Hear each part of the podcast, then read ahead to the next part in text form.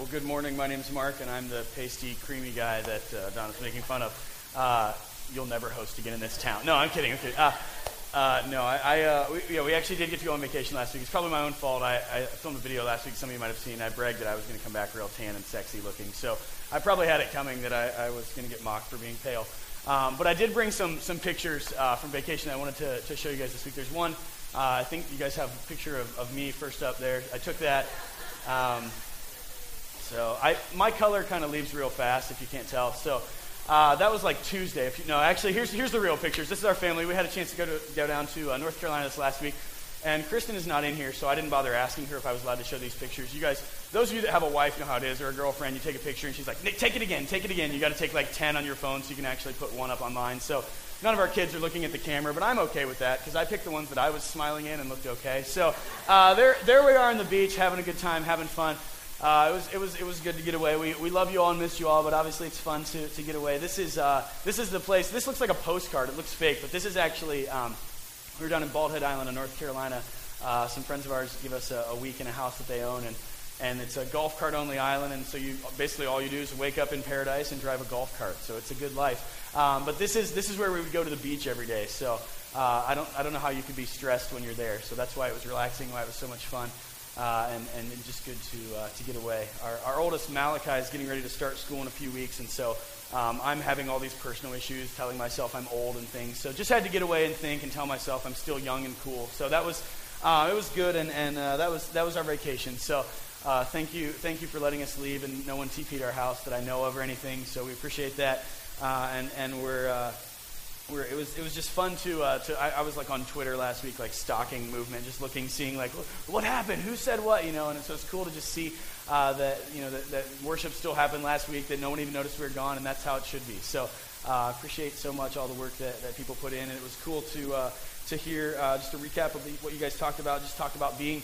being second in the fact that that that Jesus' death on the cross is kind of the ultimate model of that, uh, in that he made himself second and uh, that is that is where joy is found. And so I'm excited to uh, to jump into uh, Philippians three uh, this week. And so maybe maybe you've got a Bible there with you. Maybe if you don't know it or not, you're sitting on top of a Bible. There's one under every other chair or so. So hopefully you can you can find one there. But we want to just spend some time reading uh, Philippians three out loud this morning. We do.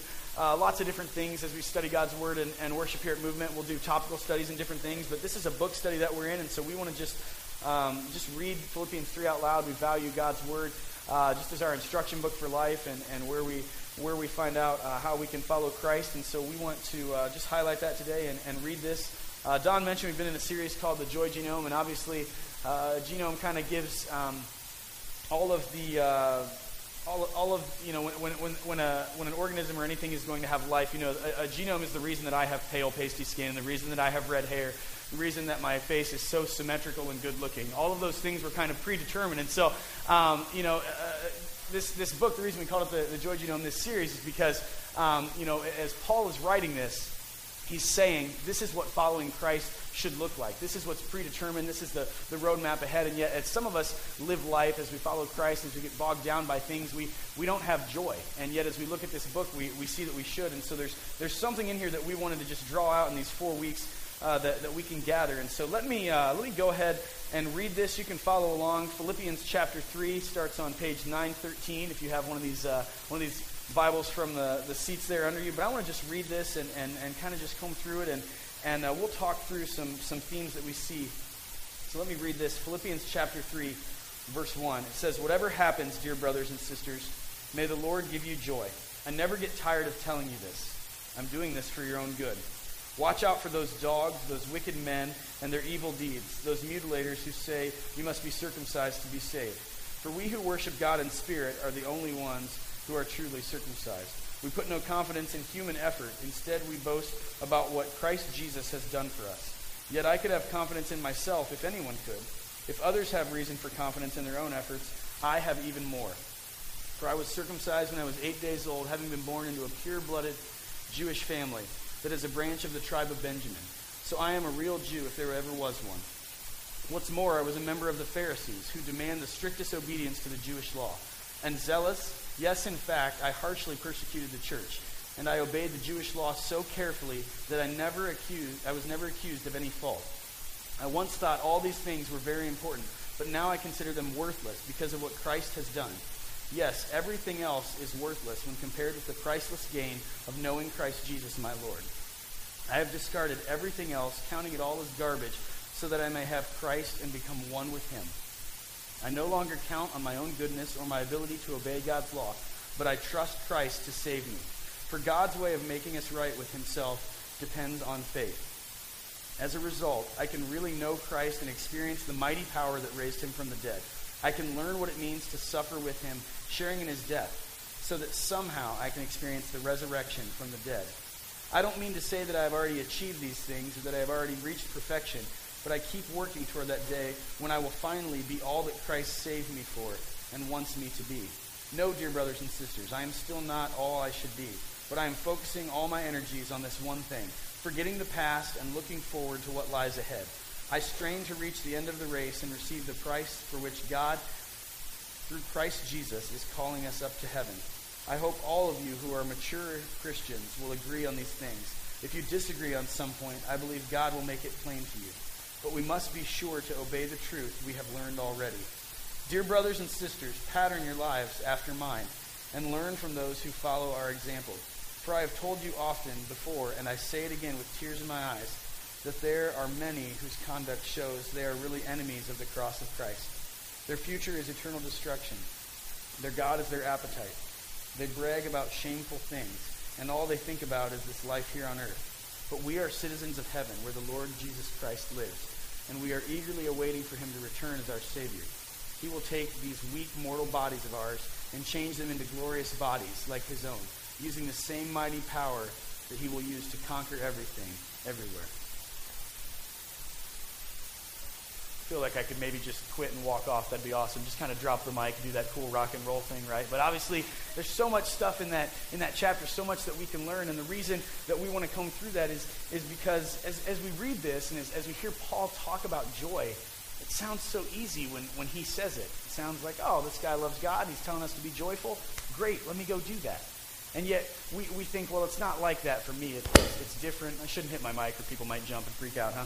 Uh, it's, it's not like that. It's not like that as, as we look at, at our lives. We think, well, it's, I have it this way, but he had it this way. And yet this is a guy who was being persecuted. This is a guy who was in and out of prison. This is a guy who feared for his life. This is a guy who did not have it easy. And yet he's saying, this is my life. This is who I was.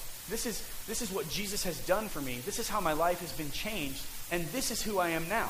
And he's having joy no matter what the circumstances are in his life. And so I want to just kind of comb back through this, this passage and, and highlight some things, some things that I think that, that we can learn from that. And, and as we read it out loud, you know, sometimes we, we, we see something, we hear something, we remember something. And I want to go back uh, just verse by verse and, and kind of highlight some of this. And I've got to tell you, uh, as, I, as I read that this week, um, I, I, kept thinking of, of one man. And I'll, I'll get to this guy in a second. But I think that what Paul is saying if you've been here these last few weeks, is, is kind of a review, right?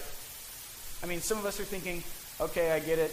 I should have joy. Doesn't matter what's going on in my life, and I should serve other people and try to be happy. You said that in chapter 1. Thanks, Paul. All right, I, I took notes last week. You said that in chapter 2. I get it. I get it. And yet he's, he's kind of saying, hey, guys, it's, it's me, Paul again. Kind of saying the same thing, just hoping you'll listen this time, hoping you'll get it. He's, he's reviewing, he's, he's coming at it from a different angle, he's kind of highlighting these things. And I said that as I read this, it made me think of one guy. And I want to I wanna put this, uh, this picture of this guy up. This is a picture of my dad. And I tried to get the funniest picture I could find. So that's, that's my dad holding a chicken, just because that's, that's my dad. So um, it's, it's, a, it's a junky picture. I had to have it, though, because um, growing up, he would, he would always give us advice, right? He, he was dad and he had three sons, and so that's what you're supposed to do. You know, he's supposed to say, like, save your pennies, kids, and, you know, fun stuff like that, whatever dad say. But he would, he would always give us advice, and the, the advice that I remember is relationship advice. He would always talk about love, he would always talk about dating, he would always talk about marriage, and he, he wouldn't just say things uh, in, in, one way. He would, just like Paul does in this chapter, he would, he would say something one way, you know, just how Paul did in chapter 1, your joy, your happiness is not determined by your circumstances, but what Christ is doing in and through you. And then he would come back later and say, And have you thought of it this way? My, my dad would give advice the same way. And so sometimes he would, uh, he would say this, because there's, there's two ways to say everything. You can say something one way, you can circle back, you can review it again. He would, he would tell us things like this in, in super random times. I think he would do it because it's so memorable. We'd be, we'd be like at Dairy Queen, you know, just like little eight year olds, like licking an ice cream cone. And he'd, he'd see, this is seriously what he did. I'm not making this up. He'd say, Boys, when you get married, you need to marry a girl that loves Jesus. You know, and you're like, okay, thanks, Dad. I'm eight and I'm eating ice cream. You know, he'd be like, I'll just keep eating my ice cream and pretend that didn't happen. You know, he, he would just say that at random times. He'd be like around the dinner table, boys, someday you're going to look for a wife. Make sure she loves Jesus. Okay, Dad, thanks. You know, and, and he would always give this advice, and, and there were different times he would say it different ways, and, and so he would kind of circle back. This is one of the ways he would say it because we've probably we've probably all heard, oh, you should you should marry someone, you should look for someone who loves Jesus. Sometimes he would say it like this, though. He would say, Boys, someday you're, you're going you're gonna be looking for a wife, and, and when you are, you need to find one that's exactly like your mom. You know, and you have that moment where you're like, I want to marry my mom, you know, and then, and then you also have that moment where you're like, oh, that's what he means. Okay, so I should, I should have someone, I should, I should find someone that's, that's selfless and someone that loves me and, and someone that's committed to their marriage and committed to their family. Okay, yeah, yeah, I get that. And so I could think all those things when he said, find someone who loves Jesus. But, but sometimes you just hear something over and over again and you get a mental block and you, you can't think of it anymore in that way. And yet someone comes at it from a different angle and you think, oh, that's what he means. Okay. Here's another thing my dad used to say in his, his, uh, his incredible knowledge he would give us. He would, uh, he would say, don't waste your time dating a girl that you don't want to marry. You'll just waste your money, you know, and you'll, you'll play with your heart, play with your emotions. You know, we're like, oh, okay, thanks, Dad. You know, we go back to eating our ice cream or playing baseball. I don't know what we were doing. Um, Sometimes he would say it like this, though. We, you know, we'd just be hanging out as a family, and he would say, When you marry someone, you're marrying the whole family. And you'd look around and like think of some families you knew and think of that person that has that crazy uncle and think like, oh, I don't want my kids to have a crazy uncle someday, you know, or I don't think I'd want to have Thanksgiving at that family. Or sometimes he'd, he'd say it like this in super random times. We'd be riding in the car. He would say, you know, boys, when you get married someday, before you get married, you need to, you need to look, at, look at a person's siblings. Because they're going to raise your kids to be exactly like those siblings. You know, and you think about this this girl you had a crush on in like middle school, and I'm like, oh, I don't want my son to be anything like her brother, you know. And so he, he could say he could say things like you're just talking about marriage, and sometimes it just wouldn't connect, and then sometimes he'd come back at it from another angle, and I'd think, oh, dad knows what he's talking about, right? He'd say things like, if you don't like being around that family and you marry that girl, someday you're not going to like being around your family.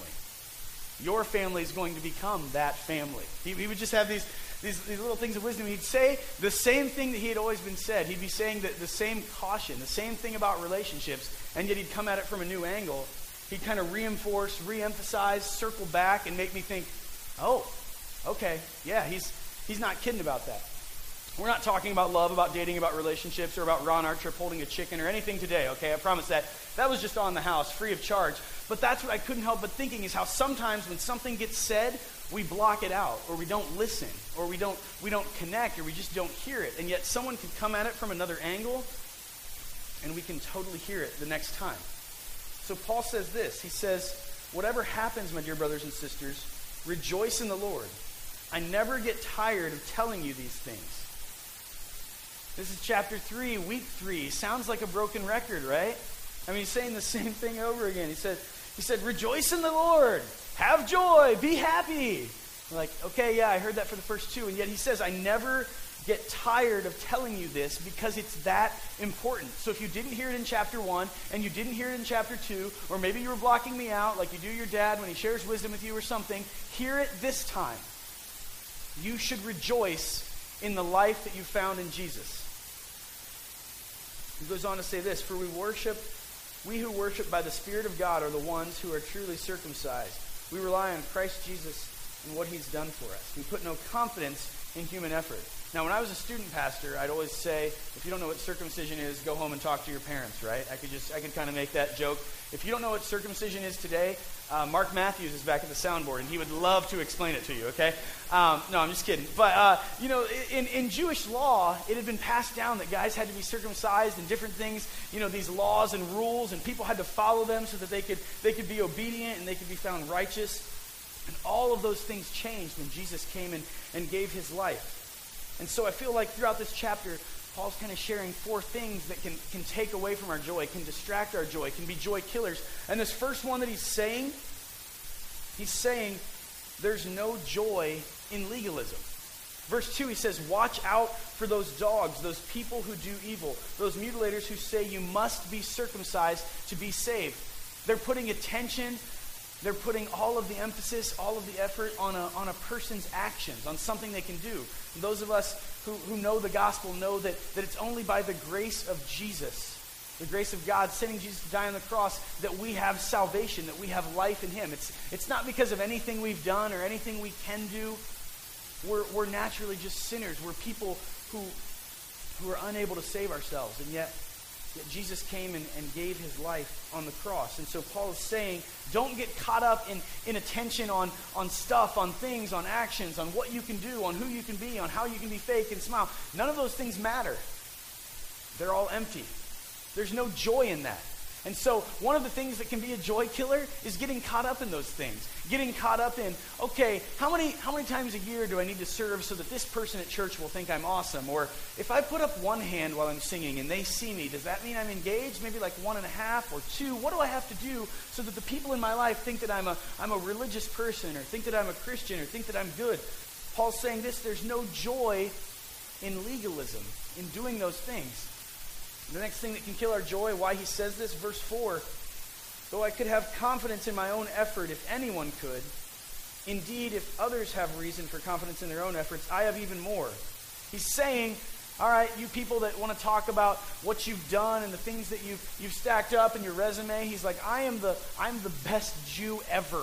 I'm, I'm awesome. I've got this great resume. I've got a PhD and I've got this, and, and I was a Pharisee and I'm from the right tribe and I've done all the right things. And yet he's saying, there's no good in the flesh.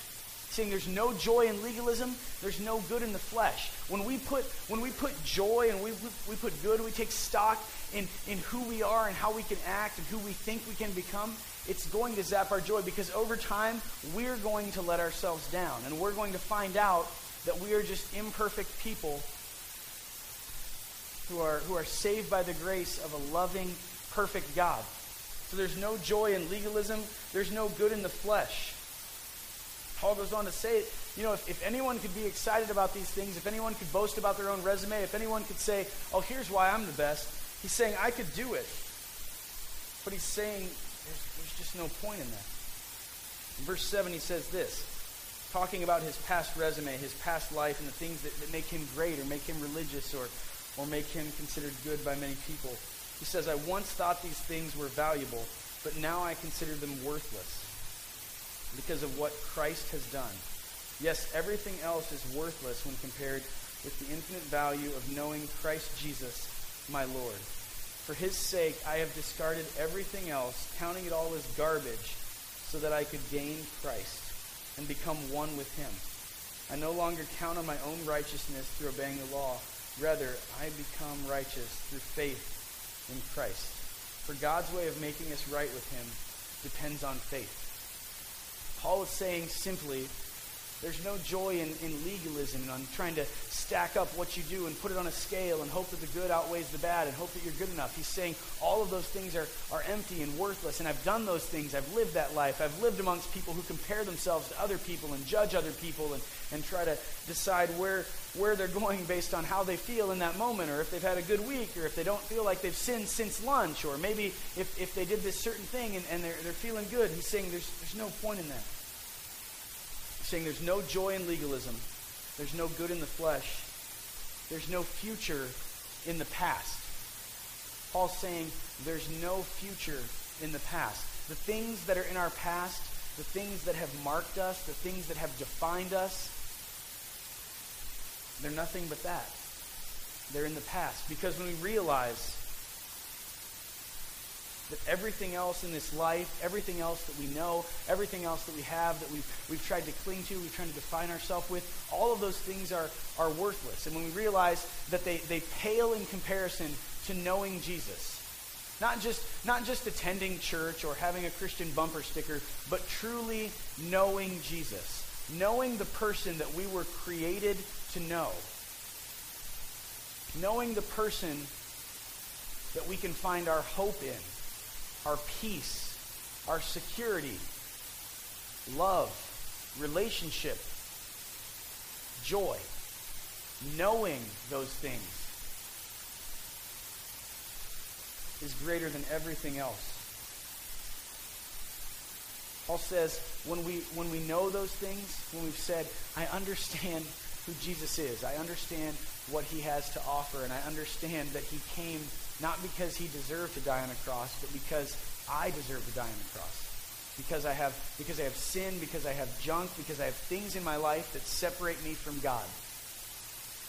When we're willing to say, I, I understand that Jesus came and died on the cross to remove those things from my life, to take those out of out of the way so that I could have a clear path, a clear road to God. When we understand that Jesus came and died on the cross for our sins, so that we could have life, so that we could know God, so that we could experience love, so that we could experience peace. When we understand that, when we place our faith and our hope and our trust in Jesus and his work on the cross, his death on the cross, that's when we've let go of our past. That's when we've embraced the future and said, I used to be this person. I used to have this junk in my life. I used to be defined by this. I used to let these things get me down. I used to let these things depress me. And people used to. All of those things that we're distracted by, all of those things are in the past. Paul's saying there's no joy in legalism, there's no joy in judging other people. There's no good in the flesh because we're all on the same playing field. He's saying there's no future in the past because once you've met Christ, you're only looking forward. You're only looking toward the future, and you're only looking to live for Him. Paul says this in verse 10 I want to know Christ and experience the mighty power that raised him from the dead. I want to suffer with him, sharing in his death, so that one way or another I will experience the resurrection from the dead. How did Paul have joy as he wrote this book? from prison? How did he have joy as he was being persecuted, as his life was being compromised, as people were looking to, to stab him in the back and arrest him and beat him up and, and do all of these things? Because he understood that his life was found in Christ. And by, by sharing in earthly sufferings, earthly persecution, he was becoming one with Christ. And he had given his life to Jesus the heading over these last verses says pressing on toward the goal. And Paul said this I don't mean to say that I've already achieved these things. He's not saying, Yay, I'm the greatest Christ follower of all time. I'm so perfect. I'm so joyful all the time. You guys don't even know Jesus like I know Jesus. Let me tell you how perfect I'm in. He just says this I press on to possess the perfection of which Christ Jesus first possessed me. He's saying, every day when I wake up, I leave a little bit more of myself behind the, the selfishness, the, the joy that I found in legalism, the distractions, the relationships that I put in front of Christ, all the things that, that kept me from following him, all the things that, that I couldn't leave in my past, every day I'm letting go of those more and more. He's saying every day I'm changing my behavior. I'm changing my attitude. I'm changing my mindset. I'm changing the actions that people see in my life so that they see discipline, so that they see me pursuing Christ and wanting to be like him, and so that they see me being changed. He's saying, I, I'm working at this. I'm, I'm pushing. I'm taking steps. He says, No, dear brothers and sisters, I have not achieved it, but I focus on this one thing, forgetting the past and looking toward to what lies ahead. I press on to reach the end of the race and receive the heavenly prize for which God, through Christ Jesus, is calling us. I love those verses because you've already heard it said today that, that our vision here is to be a movement of people finding their way back to God. We're not saying that, that in, in one moment, everything that you've ever done in your life is, is magically erased from your mind. When you, when you give your life to Christ, everything is forgiven. Everything is, is taken away and, and wiped clean. And yet sometimes we have, we have memories or we have consequences or, or repercussions that, that exist in the future of things that we've done. And yet we're constantly striving to say, I've put my faith in Christ. I've trusted that his son Jesus has died on the cross for my sins. Those things are gone. And now I'm running toward him. I want to be like his son. I want to be like my Father. I want to change my life, and I want to see my life changed. And these verses remind me of our vision so much because as we find our way back to God, we see ourselves changed. We see our lives change. We see our habits change. We see our relationships change. We see our marriage change. We see the way that we parent change. We see the way that we, we work, the way that we, we treat people. All of those things are changed. We're a movement of people finding our way back to God.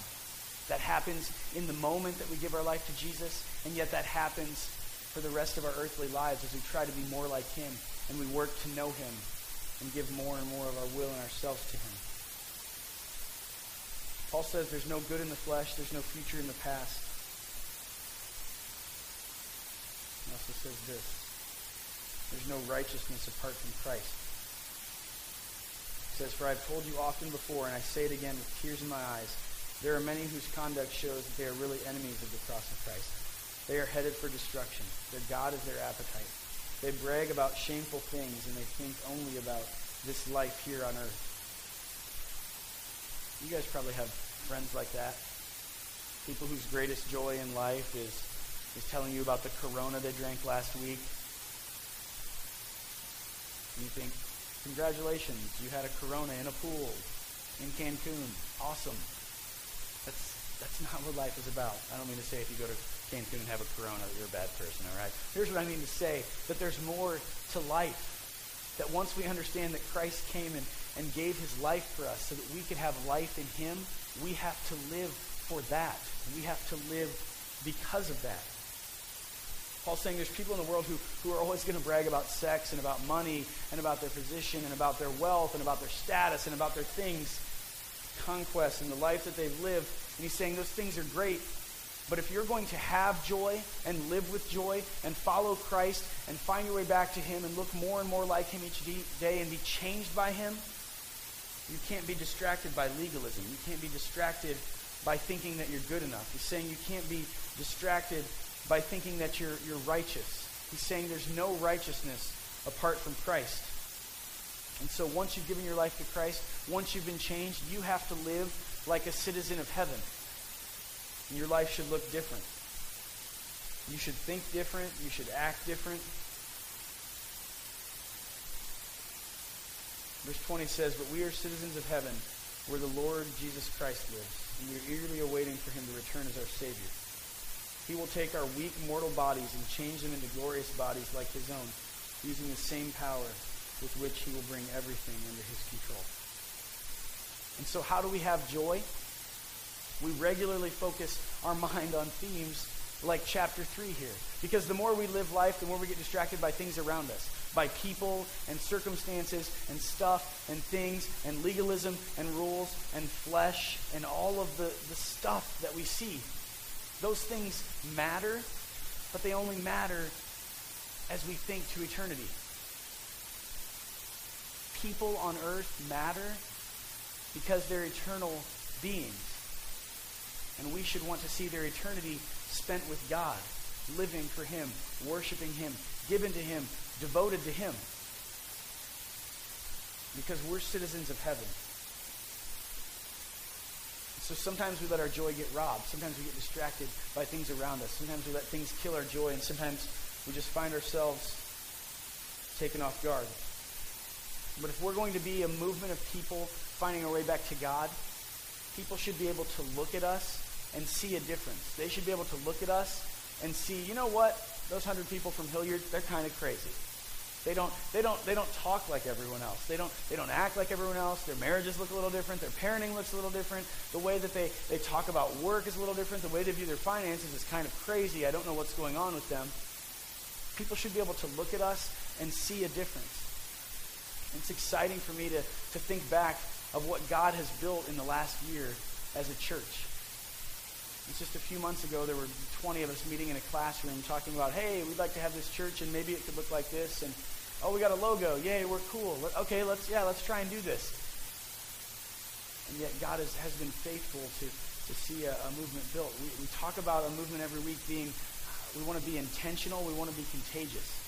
The gospel of Jesus is intentional. The gospel of Jesus is, is contagious. And so it's our job sometimes to, to just get out of the way and let that spread. Sometimes when we put ourselves in the way, we can, we can bog down the gospel. We can bog down our joy, and we can, we can be distracted, and we can, we can let those things get in the way. If we're going to live life as people who represent joy, if we're going to live life as people that look different, we can't be distracted by legalism. We can't be distracted by others, by things of the flesh. We can't be distracted by our past or where we've been and let those things drag us down. We can only have our eyes on Jesus. And we can only have our eyes on, on the grace that he shows us when he dies on the cross. And we can only have our eyes on the fact that he makes us righteous when we put our, our faith and our hope and our trust in him.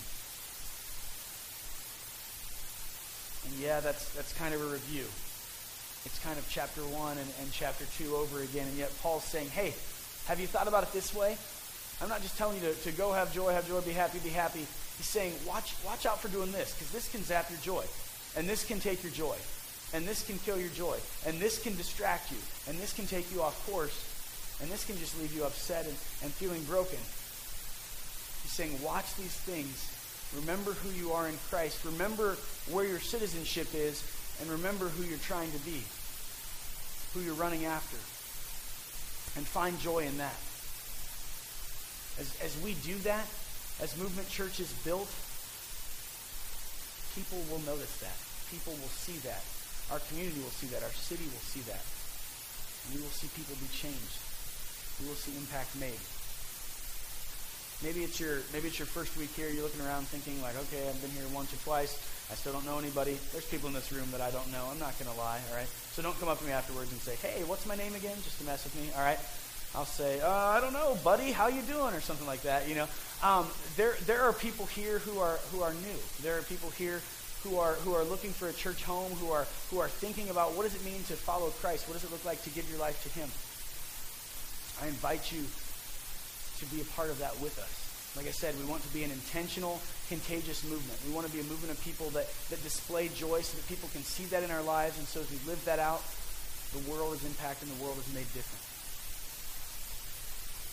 We're going to spend some time uh, singing a song, and I want to just say one more thing. If, if, you have, if you've never thought about what it means to be found in Jesus, to give your life to Jesus, to have relationship with Jesus, there's no better time than, than this morning to think about that. You don't, you don't have to have a really tan guy up here talking, all right? You don't, you don't have to have a piano playing or any of those things. At any point in your life, you can understand that God's Word says that, that we all had junk in our lives. We all had things in the past that separated us from God, that held us back. And yet Jesus came and died to remove those. Jesus came and died for our sins, to remove those distractions, those things, and to give us a path to God the Father, to give us a relationship with God the Father. He died so that by putting our faith in Him, we could have life. If you understand that, and you say that you want your life to be devoted to that,